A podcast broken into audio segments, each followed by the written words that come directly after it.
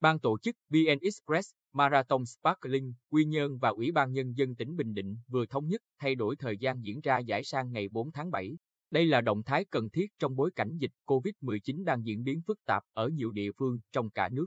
Việc lùi giải đấu 4 tuần so với kế hoạch trước đó, ngày 6 tháng 6, nhằm bảo vệ an toàn cho các vận động viên, cộng đồng cũng như chất lượng chuyên môn giải. Để đảm bảo việc lùi giải đấu theo lịch mới ít tác động đến những người liên quan, ban tổ chức Bảo Lưu Bích đã mua của các vận động viên cùng các quyền lợi trước đó. Giải vẫn tiếp tục kéo dài thời gian bán bích đến ngày 14 tháng 6. Bên cạnh đó, ban tổ chức đang phối hợp với các hãng hàng không để tìm phương án hỗ trợ phí chuyển đổi vé, không bao gồm thuế phí sân bay và phí nâng hạng, sang thời điểm mới.